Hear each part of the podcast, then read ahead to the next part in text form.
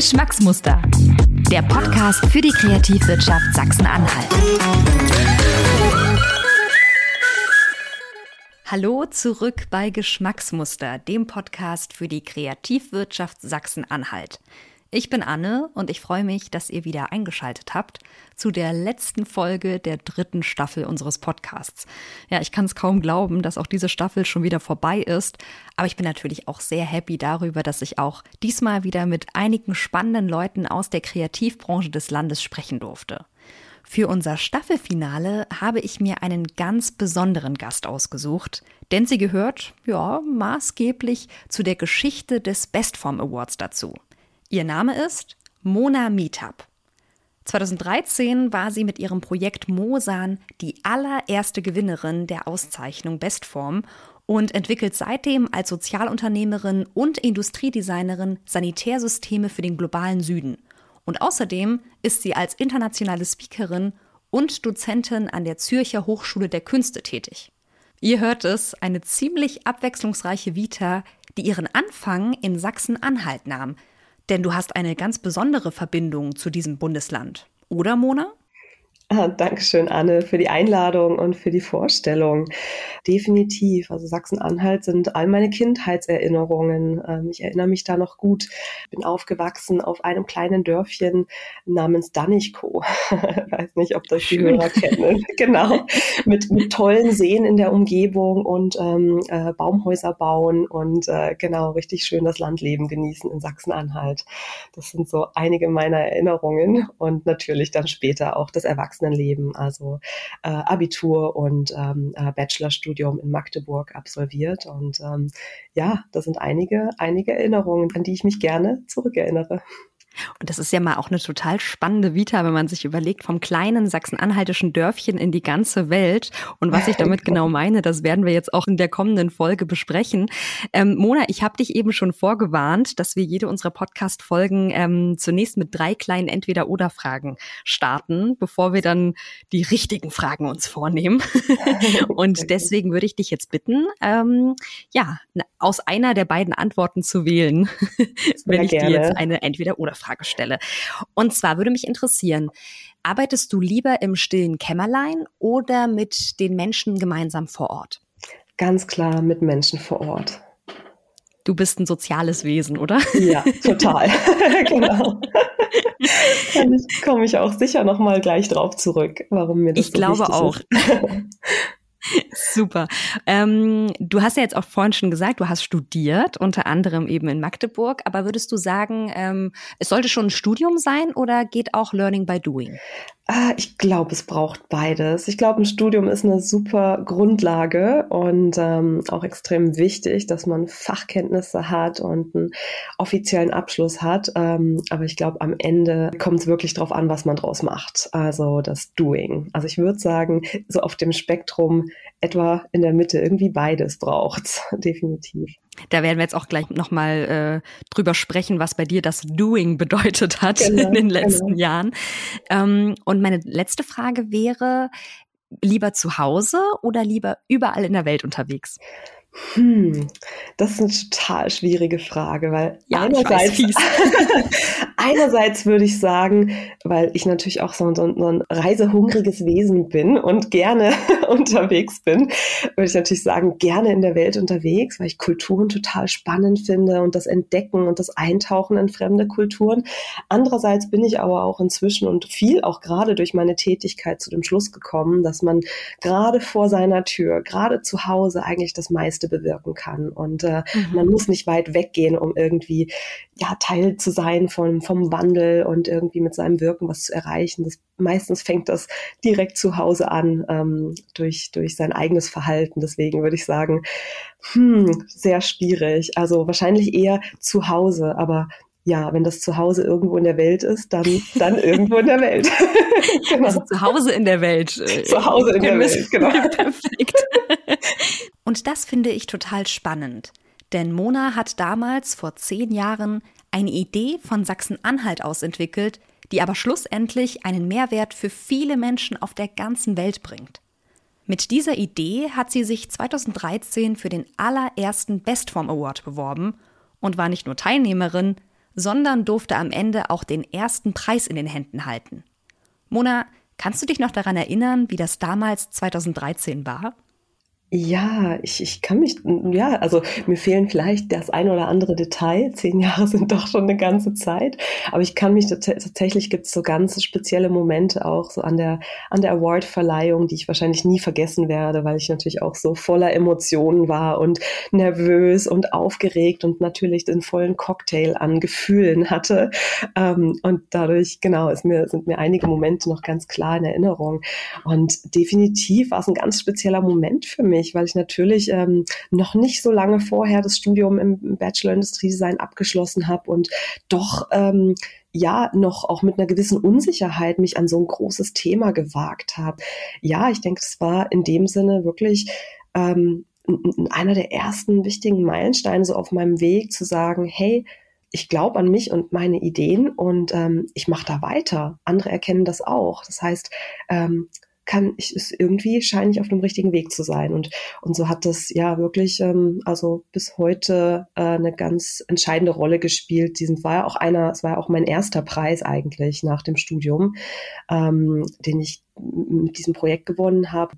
Ja, das ist natürlich Wahnsinn, wenn man als junge Absolventin ähm, auch ausgezeichnet wird für seine Arbeit. Also ähm, ja, das bestätigt und es gibt Kraft und Motivation und, und natürlich auch das nötige Kleingeld dann zu sagen, hey, ich entwickle das jetzt weiter und ähm, gehe da mal in die Produktion von Prototypen und in die Umsetzung. Das wäre ja sonst auch gar nicht möglich gewesen ohne den Preis. Großartig. Also das, das, ich, ich finde es auch total schön. Du hast jetzt eben gesagt, der Best Form Award war so der erste Preis, den du gewonnen hast. Und obgleich es äh, viele, viele Preise gibt, die sich daran angeschlossen haben, finde ich es schön, dass auch auf der Website und so weiter immer das kleine Bestform-Logo zu genau. sehen ist. genau. Vielleicht noch mal ganz kurz für alle, die noch überhaupt keine Ahnung haben, was dein Produkt damals war oder womit, mit welcher Idee du dich damals beworben hast, ähm, aus der ja mittlerweile ein, ein, richtiges Unternehmen gewachsen ist. Darüber wollen wir später ja. reden. Aber vielleicht erstmal diese grundsätzliche Idee. Ja, Mit was hast du dich, also du hast jetzt gerade über sanitäre Anlagen gesprochen, über, über ja, eine okay. Toilette. Ähm, genau. Was hat es damit auf sich? Genau, gerne, gerne. Das ist ja total witzig. Ich habe mich im, im, im Industriedesign-Studium äh, an der Hochschule Magdeburg-Stendal, ähm, haben wir eins Semester war sozusagen das Praxissemester. Und man konnte sich entscheiden, ob man fürs Auslandsstudium an eine der Partnerhochschulen geht oder ob man ein Praktikum macht. Und ich als, als, ähm, als reiselustiges Wesen habe nicht gesagt, boah, dann mache ich doch ein Praktikum im Ausland. Zwei Fliegen mit mhm. einer Klappe. Und hab, ähm, bin per Zufall auf eine Ausschreibung gestoßen, am schwarzen Brett in der Hochschule, mhm. ähm, damals von der GIZ, der Gesellschaft für internationale Zusammenarbeit. Das ist so die äh, Entwicklungszusammenarbeit ähm, äh, aus Deutschland, also die staatliche Organisation.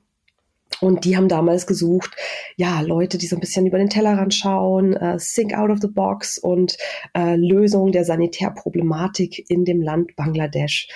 Und für mich damals klang das total aufregend und abenteuerlich. Und ähm, ja, ich habe mich daraufhin beworben und ähm, hatte die Möglichkeit, mein, mein Praktikum im Studium in Bangladesch zu verbringen. Und da war natürlich, war ich sofort mit der Thematik konfrontiert. Also es war eins der, der Schwerpunktthemen der GIZ damals, als ich dort war, ähm, gerade auch dafür Lösungen zu entwickeln. Und ähm, ja, und so bin ich direkt eigentlich so in dieses, in dieses Problemfeld ähm, hineingekommen und konnte mich während meinem Praktikum damit beschäftigen. Und ähm, schnell war klar, das ist kein lokales Problem, was nur in Bangladesch besteht, sondern es ist wirklich mhm. eine globale Problematik, die fast alle Länder des globalen Südens betrifft. Also selbst in Europa gibt es noch Länder, wo keine ausreichende Sanitärversorgung sichergestellt ist. Sprich, das zeigt sich dann insofern, dass ja, entweder gibt es Wassermangel und äh, klassische Sanitärsysteme, wie wir es jetzt kennen, mit Kläranlagen und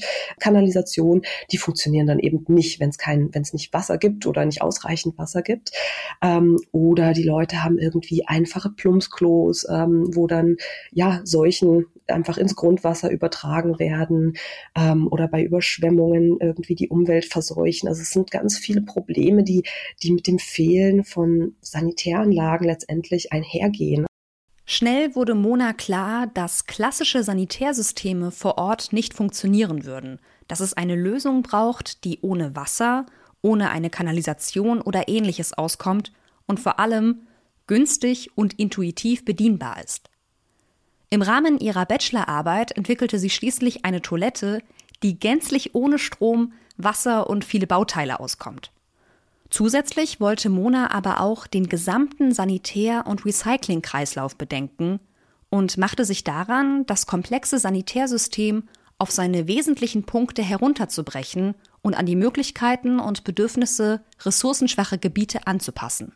Und die Toilette war dabei erst der Anfang gefolgt sind recht, recht technische Lösungen, die letztendlich dann die, die ganze ähm, sichere Aufbereitung und das Recycling sozusagen von den Fäkalien sicherstellen. Und so können wir am Ende jetzt wirklich, ja, jetzt sagen, wir haben den gesamten Kreislauf geschlossen. Also so von, von der Ernährung und der Mensch geht auf die Toilette, macht sein Geschäft, ähm, bis dann hin zur Sammlung ähm, und Aufbereitung in unseren Maschinen, so dass wir am Ende einen Dünger produzieren, der jetzt auch feldgetestet ist und erprobt ist an verschiedenen Pflanzenarten und so natürlich die Nährstoffe dann wieder zurück in den Boden kommen und so wirklich dieser Nährstoffkreislauf inzwischen voll geschlossen ist. Und ähm, ja, da sind wir natürlich auch ein bisschen stolz, dass wir, dass wir das als kleines Projekt geschafft haben. Also wenn du das so erzählst, ich bin sehr beeindruckt tatsächlich. Ähm, und äh, was mich aber jetzt noch interessiert, ist tatsächlich, wir haben, wir haben ja jetzt eben auch über den Best Form Award gesprochen. Wie ist denn das jetzt, sagen wir mal, du hast jetzt gesagt, es sind viele Jahre ins Land gegangen, äh, seitdem ist viel passiert. Wie blickst du denn jetzt sozusagen mit einem Abstand so von zehn Jahren auf die Auszeichnung zurück? Und ähm, was würdest du sagen, was für eine Bedeutung hatte der für die Mona heute, sag ich mal. Ja, genau. Also ich glaube, ohne, ohne den Preis hätte ich wahrscheinlich nicht sofort die Kraft und die Mittel und die Motivation gehabt, direkt weiterzumachen. Also ich glaube, das mhm. war wirklich so, so die, die Rolle von dem, dem Preis in, in, in der Zeit, dass ich, dass ich wirklich daraus Kraft schöpfen konnte und so nach so einer erschöpfenden Bachelorarbeit und man hat gerade das Studium abgeschlossen, eigentlich direkt weitergemacht habe. Also da war nichts groß mit jetzt erstmal Pause und irgendwie Reisen oder Work and Travel, was man dann manch einer so nach dem Studium macht. Ich habe eigentlich direkt an diesem Projekt weitergearbeitet und, ähm, und bin eigentlich dann ja auch direkt zurück nach Bangladesch nach meiner hm. Abschlussarbeit, um das dort weiterzuentwickeln. Du hast ja jetzt gesagt, okay, es gab gar nicht viel Pause äh, damals äh, zwischen Ende des Studiums und du hast direkt weitergemacht und ähm, das wäre jetzt meine Frage, was hat sich denn dann seit 2013 getan? Weil dein, dein anfängliches Projekt, diese Toilette, das ist ja quasi dann richtig in ein, in einem Unternehmen gewachsen mit dem Namen Mosan. Ja oder? Gen genau, genau. Also es hat, es war halt nicht sofort ein Unternehmen. Der Name Mosan tatsächlich, der ist wirklich seit der Bachelorarbeit. Also der ist recht okay. schnell entstanden und und den Namen habe ich auch so beibehalten und habe das dann auch als in der Unternehmensgründung als Name gewählt für für für dieses Sozialunternehmen, was ich dann gegründet habe. Ähm, aber es ist nicht sofort der erste Schritt gewesen. Hey, ich gründe ein Unternehmen und und eigentlich dann erst ein paar Jahre später ist so die Idee entstanden. Okay, da ist ein Bedarf ähm, da gibt es Möglichkeiten und da gibt's ähm, ja äh, mein mein Schaffen scheinbar kann einen Mehrwert bringen in diesem Bereich und wie kann ich das Ganze zum Fliegen bringen? Und dann war wie recht schnell klar, hey, da gibt's was im Unternehmertum, das nennt sich Sozialunternehmertum. Also da geht's mehr ah. darum, wirklich mit dem Menschen zu arbeiten und ähm, Fokus auf die Umwelt und auf gesellschaftliche Fragen und nicht um die Bereicherung von, von Einzelnen, sondern ja, Unternehmertum, wo der Mensch im Fokus ist und äh, mhm. gesellschaftliche Fragen und wie können wir sozusagen ja durch, durch, durch marktwirtschaftliche Ansätze und Prinzipien äh, letztendlich diesen sozialen Mehrwert ähm, aufbauen, entwickeln, aber dann auch natürlich äh, wachsen. Also so die Skalierung dessen natürlich auch. Sprich, wenn dann Profit erwirtschaftet wird, den zu reinvestieren in äh, weitere Projekte, in die Skalierung, in die Überführung der Idee an, in andere Ortsgemeinschaften und dergleichen. Das ist so die, die Grundidee des Sozialunternehmertums. Also wir haben das tatsächlich auch in so, unseren Statuten drin. Da gibt's nichts mit irgendwie große Gewinnausschüttung für äh, das Gründerteam oder so, wie das bei natürlich bei, bei klassischen Unternehmen ähm, ja oft der Fall ist. Genau, bei uns steht im Vordergrund der Mehrwert für Mensch und Umwelt, ja. Und auf diese Weise konnte Mona ihr unternehmerisches Interesse mit ihrer sozialen Ader verbinden. In unserem Gespräch hat sie mir außerdem erzählt, dass Designerinnen einen großen sozialen Einfluss auf unsere Gesellschaft haben, dass gutes Design sehr menschenzentriert funktioniert und es eigentlich gar kein unsoziales Design gibt. Und an dieser Stelle habe ich mich ehrlicherweise etwas ertappt gefühlt, denn auch ich hatte bis zu diesem Zeitpunkt ein eher, sagen wir mal, eindimensionales Bild von Design.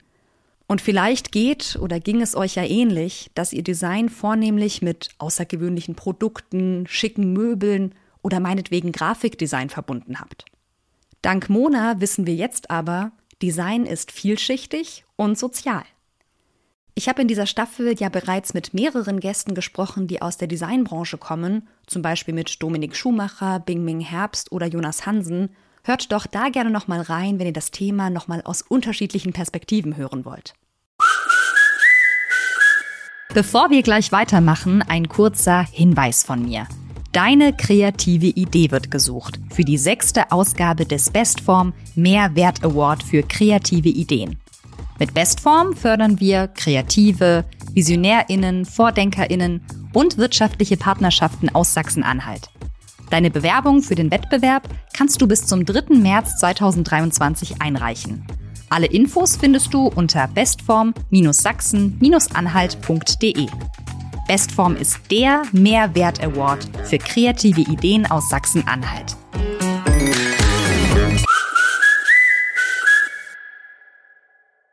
Wir haben jetzt schon einiges von den Anfängen von Mosan gehört.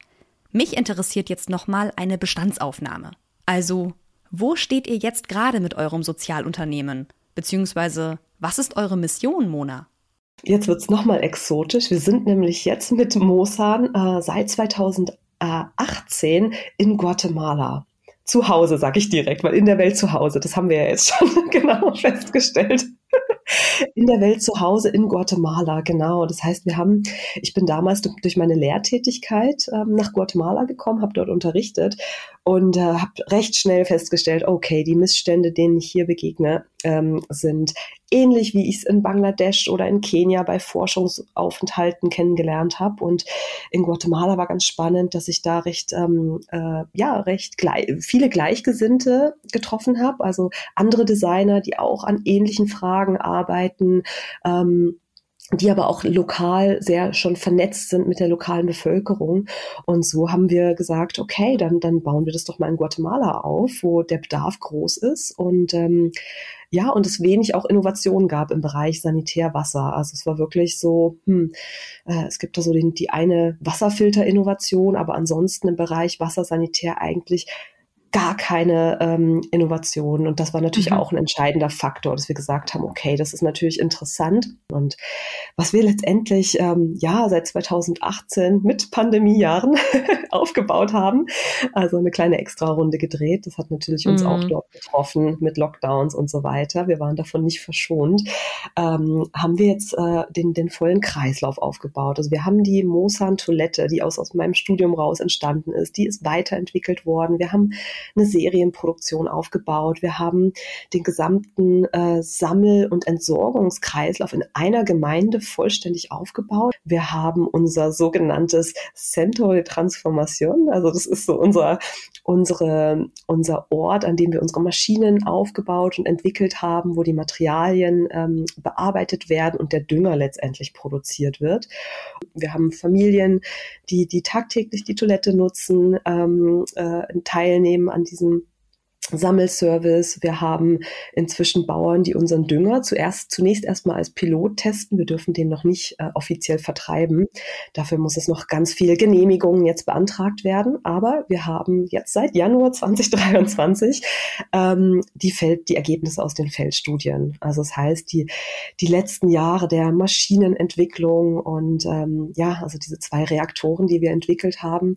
Äh, wir wissen seit einem Monat, dass es sich gelohnt hat. Der Dünger funktioniert und äh, bringt gute Ergebnisse. Und ähm, das heißt, ja, ähm, sozusagen der komplette ähm, Proof of Concept, äh, wenn man das so nennen will, ähm, ist erbracht. Also von von der Toilette, die genutzt und akzeptiert wird, bis hin zu unseren Maschinen, bis hin zur Wiedernutzung des Düngers auf dem Feld, können wir jetzt sagen, es funktioniert und die lange yes. Arbeit yes. Mega hat sich, toll. Hat sich gelohnt. Der lange Atem ähm, hat sich ausgezahlt. Absolut, wenn man sich jetzt mal überlegt, es sind ja jetzt, weiß ich nicht, fünf Jahre oder so gewesen, die ihr da rein ja, investiert habt. Genau. Und jetzt sind ja jetzt sind ja auch gleichzeitig die Weichen irgendwie für die Zukunft total gestellt, weil jetzt habt ja, ihr quasi alle ähm, alle Absicherungen quasi, eure Idee funktioniert von vorne bis hinten, so, ne? Das total. ist, das ist toll. Ja, total. Und es ist natürlich, es wird immer unterschätzt, ja. Die Leute denken auch immer so ein bisschen im Unternehmertum, äh, Lean Business, so von der Idee zum, zum Unternehmen in drei Monaten und dann, dann funktioniert das alles in der Praxis. Und gerade im globalen Süden natürlich geht das natürlich nicht so schnell. Und ähm, das, das, das muss man sich vergegenwärtigen, ja, wie viel Zeit da reingeht in, hm. in die Entwicklung von Produkten und die dann natürlich auch zu industrialisieren. Also ein Prototyp entwickeln ist eine Sache, aber das dann in eine Serienproduktion zu überführen und Import- und Exportbestimmungen und lokale Genehmigungen haben und äh, Maschinen entwickeln, die lokal gebaut werden können mit lokalen Mitteln und Materialien und lokalem Know-how. Das ist, ähm, ja, da haben wir viel mit viel Freude, aber auch mit viel Schweiß die letzten Jahre verbracht. Mona und ihr Team haben sich mit Mosan neben einem Social Impact auch einen Green Impact auf die Fahne geschrieben. Ihnen ist also wichtig, dass Ihr Unternehmen einen nachhaltigen Einfluss hat, besonders in den Gebieten, die bereits jetzt von der Klimakrise betroffen sind und zukünftig noch stärker betroffen sein werden. So zum Beispiel eben auch Guatemala, wo das Team um Mosan unter anderem auch mit einer indigenen Maya-Dorfgemeinde zusammenarbeitet. Mona zeigt mit ihrer Arbeit außerdem, dass soziales Unternehmertum und Design absolut zusammenpassen, etwa durch das Projekt Design with Social Impact, das sie geleitet hat. Mona, was glaubst du, welche gesamtgesellschaftliche Verantwortung tragen Designerinnen denn ganz grundsätzlich? Ich glaube, Designer sind prädestiniert, sich mit gesellschaftlichen Fragen zu beschäftigen. Und ich glaube, das Design macht das ohnehin. Und ähm, ich glaube, wenn sich Designer noch bewusster werden, welche Rolle, welchen Einfluss äh, sie haben auf, wie wir leben. Das sind ja letztendlich die Fragen im Alltag. Ja, wie leben wir? Wie konsumieren wir? Wie gehen wir mit Elektronik um? Mit Alltagsgegenständen? Ich meine, der Designer gestaltet das Leben um uns drum herum. Also von, und das kann ja alle Designdisziplinen mit einschließen, also von Grafikdesign, wie wir Dinge sehen, verstehen, wie wir Daten wahrnehmen, bis hin zum UX-Design, wie Plattformen gestaltet sind, Applikationen. Mhm. Äh, digitale Lösungen bis hin zum Industriedesign, also und Produktdesign, genau, sind wir als Designer letztendlich die Gestalter des Alltags. Und ähm, das bedeutet natürlich, dass wir eine Riesenverantwortung tragen, wie, wie wir leben, wie wir konsumieren und wie wir mit Ressourcen und ähm, ja, äh, mit Beziehungen umgehen. Ich denke, wo wir als Designer, genau, wo mehr Designer sich auch bewusst werden können, dass da eine große Verantwortung und auch eine Chance besteht, wirklich ähm, ja das Leben von heute und von morgen zu gestalten. Und würdest du auch sagen, dass sich, dass sich vielleicht auch die, der Blick auf das Design, aber eben auch die Arbeit im Designbereich ähm, in den vergangenen Jahren irgendwie verändert hat? Oder inwiefern hat, hat es sich verändert? Ja, Total, total. Also wenn ich überlege, genau vor zehn Jahren, wo das ja noch so ein bisschen äh, auch Erklärungsbedarf hatte. Oh, was macht mhm. jetzt eine Designerin ähm, in Bangladesch in der Zusammenarbeit mit einer GIZ, die ja in der Entwicklungszusammenarbeit aktiv ist? Das musste man teilweise schon noch rechtfertigen, ähm, was ich da zu suchen habe und mhm. was meine Rolle ist und dass ich nicht da bin, um irgendwelche Broschüren zu gestalten, sondern ein System zu entwickeln. Das hat Erklärung gebraucht und ich würde sagen, heute, zumindest in den, in den Fachkreisen, braucht es eigentlich noch relativ wenig, also je nachdem, wo man aktiv ist, aber in den Bereichen, wo ich aktiv bin, ist es eigentlich, braucht es gar nicht mehr so viel Erklärung. Das ist inzwischen recht klar, auch so durch den ganzen Hype des Design Thinkings, der ja über so große ähm, Designagenturen wie IDEO geprägt wurde, dass wie klar wurde, Design kann man anwenden ähm, im Finanzbereich, in, in, in technischen Bereichen, in den Sozialwissenschaften. Design ist nicht reduziert auf, auf den Kreativbereich, sondern man kann mit Design komplexe Fragestellungen angehen, also mit der, mit der designerly Art und Weise zu denken und zu, ähm, zu agieren, Lösungen anzugehen. Und dass diese Ansätze, die Haltung, die Werte des, des Designers einen unglaublichen Mehrwert bringen, wenn sie auch gerade in Design untypischen Bereichen, wie jetzt ja, Sanitärsysteme im globalen Süden, gerade da eigentlich einen großen Mehrwert bringen. Ich denke, Gestaltung kennt keine Grenzen. Ich glaube, die Grenzen setzt der Designer oder die Designerin sich selbst. Und äh, ich denke, desto weiter wir da auch unseren Horizont erweitern, unsere Verantwortung, ja, dieses Verantwortungsgefühl auch stärken bei jungen Designern, also das auch im Studium schon fördern, dass wir sagen, es geht, Design ist auch eine Haltung. Das ist eine, eine Denkweise. Das ist nicht nur ein, ein Prozess und, äh, äh, sage ich mal, Methoden und Skills, sondern es ist wirklich ja, eine Art und, Art und Weise, wie man an das Leben herangeht. Ähm, mit Werten, mit, mit Denkweisen. Und ähm, wenn man das natürlich stärker fördert, ich glaube, dann, dann, dann dann sieht die Zukunft gut aus. Dann haben wir Designer, die, die da super vorbereitet sind auf, auf all diese komplexen Fragen, die uns letztendlich ähm, ja heute schon begegnen. Und ich glaube, es wird nicht weniger komplex. Die Zukunft ähm, wird noch mehr Komplexität bringen. Und ähm, da brauchen wir natürlich äh, ja auch gerade die Designer, die sich äh, dieser Rolle annehmen. Das äh, äh, denke ich absolut. Und liebe HörerInnen, lasst euch das auch gesagt sein von einer Designerin, die äh, aber auch gleichzeitig ähm, Rednerin, Unternehmerin und ganz, ganz viel mehr ist, Dozentin. Ähm, das heißt, äh, die, die tatsächlich auch diese, diese ganze Tiefe, Mona, du, du hast ja diese ganze Tiefe quasi auch am eigenen Leib schon, schon mitbekommen, mitgestaltet und so weiter. Und äh, deswegen bist du, glaube ich, auch äh, eine ziemlich spannende Person, die auch eventuell Tipps oder Ratschläge äh, geben könnte an äh, künftige DesignerInnen, vielleicht junge Leute, die jetzt gerade irgendwie ihr Studium angefangen haben, vielleicht kurz davor stehen, vielleicht vor der ersten Abschlussarbeit stehen. Ähm, ich meine, bei dir ist es zwar jetzt zehn Jahre her, dass du an dieser Stelle standst, aber ähm, Vielleicht hast du ja trotzdem Ratschläge oder, oder etwas, was du diesen Menschen mit auf den Weg geben möchtest. Hm, sehr schön. Okay, jetzt, jetzt gibst du mir hier die Möglichkeit. Ich glaube, ein wichtiger Punkt, und ich glaube, damit habe ich wahrscheinlich auch vorhin angefangen, ist so ein bisschen die, die Intuition wieder ähm, auch mehr stärken und wieder auch ein bisschen, ähm, ja, so auf seine Intuition stärker hören. Ich glaube, das geht uns oft verloren, weil wir dann doch natürlich durchs Studium, man lernt äh, Prozesse kennen und Technologie und Methoden und man muss äh, man bildet sich dann natürlich fachlich weiter und es kommt dann oftmals auch zu kurz, ähm, ja, dieses dieses, das eigene Bauchgefühl ähm, mitentscheiden lassen, mit, mit Intuition an, an, an Dinge herangehen. Und ich glaube, das ist was, wo ich, wo ich vielen jungen Designern empfehlen würde, hey, entweder ihr habt das schon, dann lasst es euch nicht verloren gehen. also verliert es nicht über die, über die Lernjahre oder ähm, ja, dass das vielleicht auch wieder ein bisschen für sich entdecken. Ähm, und ich glaube, da, da, da kann man viel diskutieren. Da sind natürlich, da gibt es immer viele Stimmen, die sagen, nee, Daten und Fakten sind, was zählt. Und ähm, da muss man sich, äh, genau, man braucht Daten, um eine gute Entscheidung zu treffen. Und ich denke, ja, das braucht's.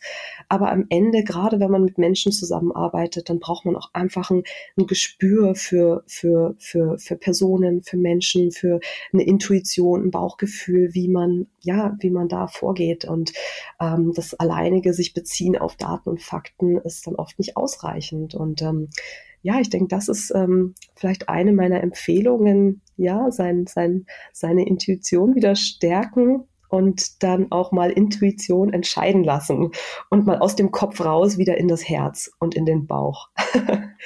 wenn man das so sagen kann. Total. Und das heißt ja auch so ein bisschen, äh, dass du den DesignerInnen von morgen auch so ein bisschen äh, sie, sie bekräftigen willst, auch äh, Selbstvertrauen zu haben auf ihre eigenen Entscheidungen und so weiter und auf ihre eigenen Ideen.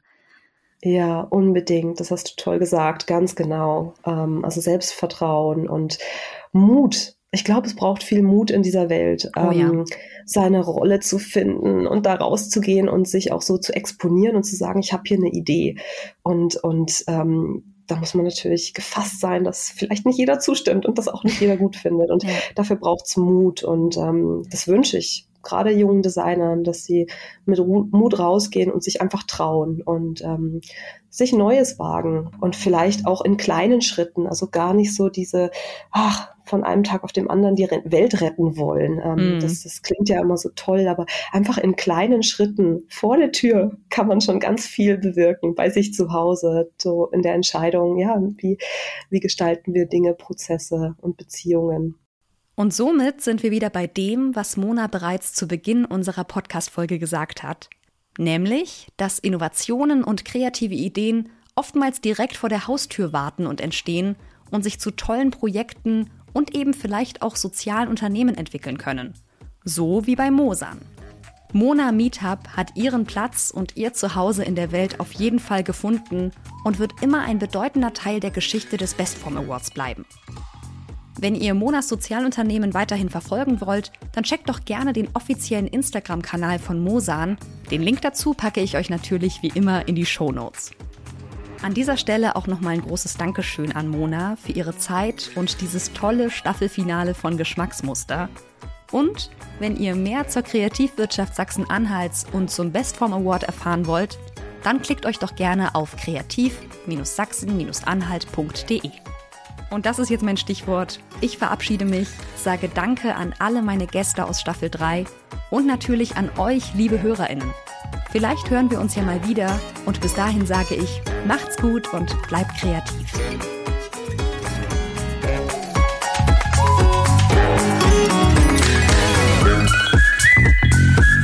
Geschmacksmuster. Der Podcast für die Kreativwirtschaft Sachsen-Anhalt. Besucht uns im Netz unter kreativ-sachsen-anhalt.de. Dieser Podcast und der Bestform Award werden präsentiert vom Land Sachsen-Anhalt und der Investitions- und Marketinggesellschaft Sachsen-Anhalt MBH.